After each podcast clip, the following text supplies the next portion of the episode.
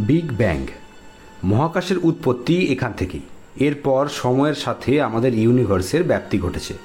তবে ইউনিভার্স সম্পর্কে আমাদের কৌতূহলেরও শেষ নেই।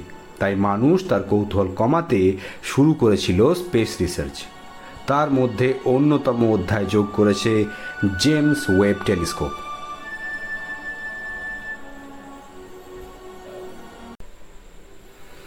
James Webb telescope. যেটা লঞ্চ করা হয়েছিল দু হাজার একুশ সালের পঁচিশে ডিসেম্বর। এখনও পর্যন্ত এইটি পৃথিবীর সবচেয়ে শক্তিশালী টেলিস্কোপ। মহাকাশের গভীর থেকে গভীরতম ছবি এবং ডার্ক ইনফ্রারেড পিকচার এই জেমস ওয়েব টেলিস্কোপ তুলতে সক্ষম। ফলে আমরা আমাদের মহাবিশ্বের যে উৎপত্তি এবং তার গঠন সম্পর্কে আরও সঠিকভাবে স্টাডি করতে পারি। টেলিস্কোপটি মহাকাশে পৌঁছেছে বারোই জুলাই দু হাজার বাইশে। এবং টেলিস্কোপটি মহাকাশে অদ্ভুত সুন্দর ছবি আমাদের পাঠিয়েছে, যার দ্বারা হয়তো এটা প্রমাণ হতে পারে কয়েকদিন পরে যে মহাবিশ্বে আমরা ছাড়াও অন্য কোনো প্রাণের অস্তিত্ব থাকতে পারে। পৃথিবীর সব থেকে পাওয়ারফুল পাওয়ারফুল টেলিস্কোপটি থেকে জানতে পারা যায় যে আমাদের মিল্কি ওয়ে গ্যালাক্সির থেকে আরও দশ গুণ বেশি গ্যালাক্সি এই মহাবিশ্বে বা আমাদের ইউনিভার্সে উপস্থিত। যদিও উনিশশো নব্বই সাল থেকে আমাদের সায়েন্টিস্টরা আমাদের নিকটবর্তী গ্যালাক্সি এবং ইউনিভার্সের শেষ প্রান্ত খোঁজার চেষ্টা করে চলেছে। হাবল টেলিস্কোপের ফলে আমরা অনেক তথ্য পেয়েছি।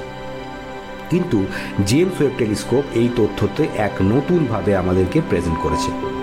হাবল টেলিস্কোপ আমাদের ইউনিভার্সের black hole, distance object, stars এবং বিভিন্ন গ্যালাক্সি সম্পর্কে আমাদের ইনফরমেশন দিয়েছে ঠিকই কিন্তু এর সব থেকে বড় বিফলতা এই যে সমস্ত ইউনিভার্সের ছবি যখন এটি নাসাকে পাঠাতো, তখন এই ছবিগুলো ব্লার বা ঘাঁটা অবস্থায় থাকতো। এই সমস্যার সমাধান করার জন্য দু হাজার একুশ সালে ডিসেম্বর মাসে জেমস ওয়েব টেলিস্কোপটি লঞ্চ করা হয়েছিল। হাবল টেলিস্কোপের আয়নার থেকে জেমস ওয়েব টেলিস্কোপের আয়না প্রায় তিন গুণ বড়। ফলে এর ইমেজের প্রিসেশন অনেক বেশি। আমরা জানতে পারি যে আমাদের এই মহাবিশ্বে তেরো দশমিক আট বছর পুরনো। মানে আমাদের এই মহাবিশ্বটি তেরো দশমিক আট বিলিয়ন বছরের পুরনো। হাবল টেলিস্কোপের এই ডিপ ফিল্ডের ছবিতে হাবল টেলিস্কোপ যে ডিপ ফিল্ডের ছবি তুলেছিল, সেখানে পাঁচ হাজারের বেশি গ্যালাক্সি দেখতে পাওয়া যায়। কিন্তু জেমস ওয়েব টেলিস্কোপ এই ইমেজটিকে আরও সঠিকভাবে প্রেজেন্ট করেছে। যেখানে একটি ইউনিভার্স এই ইউনিভার্সের একটি এমন জায়গা আছে, এই ইউনিভার্সের এমন একটি জায়গা আছে যেখানে একটি গ্যালাক্সি আছে, যে গ্যালাক্সির নাম G N Z one one বা G N Z I I এই ইউনিভার্সটি প্রায় তেরো দশমিক এক বিলিয়ন লাইট ইয়ার দূরে অবস্থিত। অর্থাৎ ধরা যায় যে বিগ ব্যাংয়ের পরেই এই গ্যালাক্সিটির উৎপত্তি। অর্থাৎ বিগ ব্যাংয়ের প্রায় তিনশো মিলিয়ন বছর পরে এই ইউনিভার্স এই গ্যালাক্সিটি তৈরি হয়েছে। এবং এই গ্যালাক্সিটিকে ইউনিভার্সের সব থেকে পুরনো গ্যালাক্সি হিসেবে ধরা হয়। কারণ আমাদের ইউনিভার্স ঠিক তার আগেই বিগ ব্যাং থেকে তৈরি হয়েছে। অর্থাৎ এই গ্যালাক্সি থেকে পৃথিবীতে আলো আসতে তেরো দশমিক এক বিলিয়ন লাইট ইয়ার সময় লাগে। তার ফলে সায়েন্টিস্টদের এই ইমেজটা রিসার্চ করতে অনেক বেশি সতর্কতা অবলম্বন করতে হবে। জেমস ওয়েব টেলিস্কোপ যে প্রথম চিত্রটি আমাদেরকে পাঠিয়েছে, এখান থেকে আমরা দেখতে পাই প্রথম মহাবিশ্বের উৎপত্তি। বিজ্ঞানীদের মত অনুযায়ী, ইউনিভার্স প্রায় তেরো দশমিক আট বিলিয়ন বছরের পুরনো। এবং আমাদের এই ইউনিভার্সের যে ডিপ ফিল্ডের ছবি, এই ডিপ ফিল্ডের ছবি থেকে আমরা দেখতে পাই যে এই এই যে গ্যালাক্সির ক্লাস্টার এই গ্যালাক্সির ক্লাস্টারটাকে বিজ্ঞানীরা নাম দিয়েছে S N A C S zero seven two three যদিও যে ছবিটা আমাদের পাঠিয়েছে জেমস ওয়েব টেলিস্কোপ এটি একটি ছোট্ট বিন্দু। এই ছোট্ট বিন্দুতেই প্রায় পাঁচ হাজারের বেশি গ্যালাক্সি আছে। তাহলে বুঝতে হবে যে আমাদের ইউনিভার্সে আরও কত বেশি গ্যালাক্সি উপস্থিত। এই টেলিস্কোপটি অন্য টেলিস্কোপের থেকে আলাদা, কারণ এই টেলিস্কোপ শুধুমাত্র ফোকাস করে উজ্জ্বল লাইটের আলোর উপর এবং সেই উজ্জ্বল লাইটের আলোকে ক্যাপচার করে কম আলোর উৎসের ছবি তুলতে এটি সক্ষম।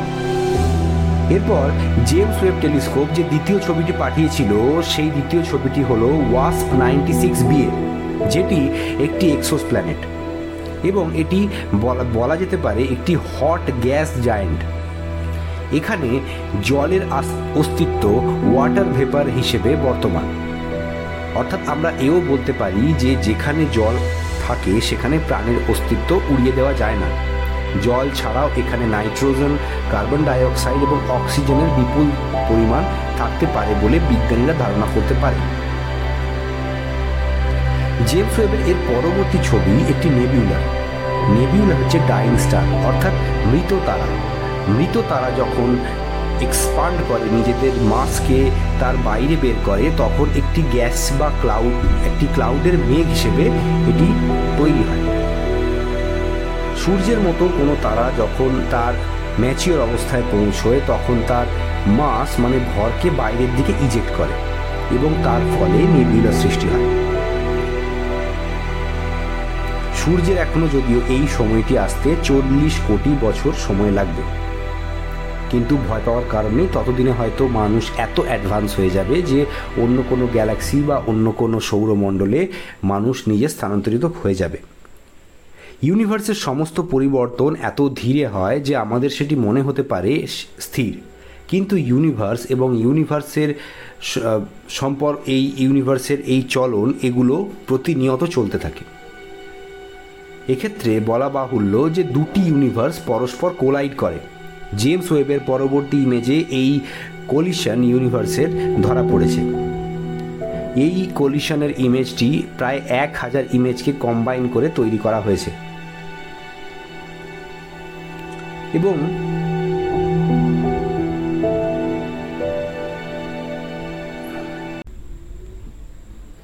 এবং এই ইউনিভার্সের আশেপাশে একটি ব্ল্যাক হোলও চিহ্নিত করা গেছে। যেটি সূর্যের থেকে প্রায় উনতিরিশ মিলিয়ন গুণ বড়। জেমস ওয়েব টেলিস্কোপ আরেকটি সুন্দর ছবি নাসাকে পাঠিয়েছে, যেটি হচ্ছে একটি গ্যাস ক্লাউডের পাহাড় বা ক্লিফ, যেটা একটি নেবিউলা থেকে উৎপত্তি হয়েছে। এটি পৃথিবী থেকে প্রায় সেভেন লাইট ইয়ার্স দূরে অবস্থিত। এটি একটি হট আয়োনাইজড গ্যাসের ছবি। এরপর জেমস ওয়েব ক্যাপচার করেছিল একটি রেড জায়েন্ট স্টার যার নাম T YC four two one two one zero seven nine one এটি সূর্য থেকে দু হাজার লাইট ইয়ার বছর দূরে অবস্থিত। সাধারণত এটি একটি পরিণত নক্ষত্র, অর্থাৎ এটি নেভিউলা হওয়ার প্রায় পথে। যেহেতু দু হাজার লাইট ইয়ার দূরে এটি অবস্থিত, হয়তো এতদিনে এই নক্ষত্রটি ধ্বংস হয়ে গেছে, কিন্তু তার আলো যেহেতু এখনও আমাদের কাছে পৌঁছয়নি, আমরা হয়তো এটিকে এখন ডাইং স্টার হিসেবে দেখছি বা পরিণত নক্ষত্র হিসেবে দেখছি। মাত্র ছ মাসের লঞ্চের পর থেকেই জেমস ওয়েব টেলিস্কোপ আমাদেরকে এত কিছু তথ্য দিয়েছে, আমাদের অজানা ইউনিভার্স সম্পর্কে। সুতরাং আমরা আরও আশা করতে পারি যে তার সাড়ে পাঁচ বছরের লাইফে লাইফ টাইমে এই জেমস ওয়েব ওয়েব টেলিস্কোপ আমাদেরকে আরও অনেক কিছু উপহার দেবে। আশা করি এই পডকাস্টটি আপনাদের ভালো লেগে থাকবে। যদি ভালো লেগে থাকে, এই পডকাস্টটিকে ফলো করুন এবং পডকাস্টটি শেয়ার করুন। অসংখ্য ধন্যবাদ।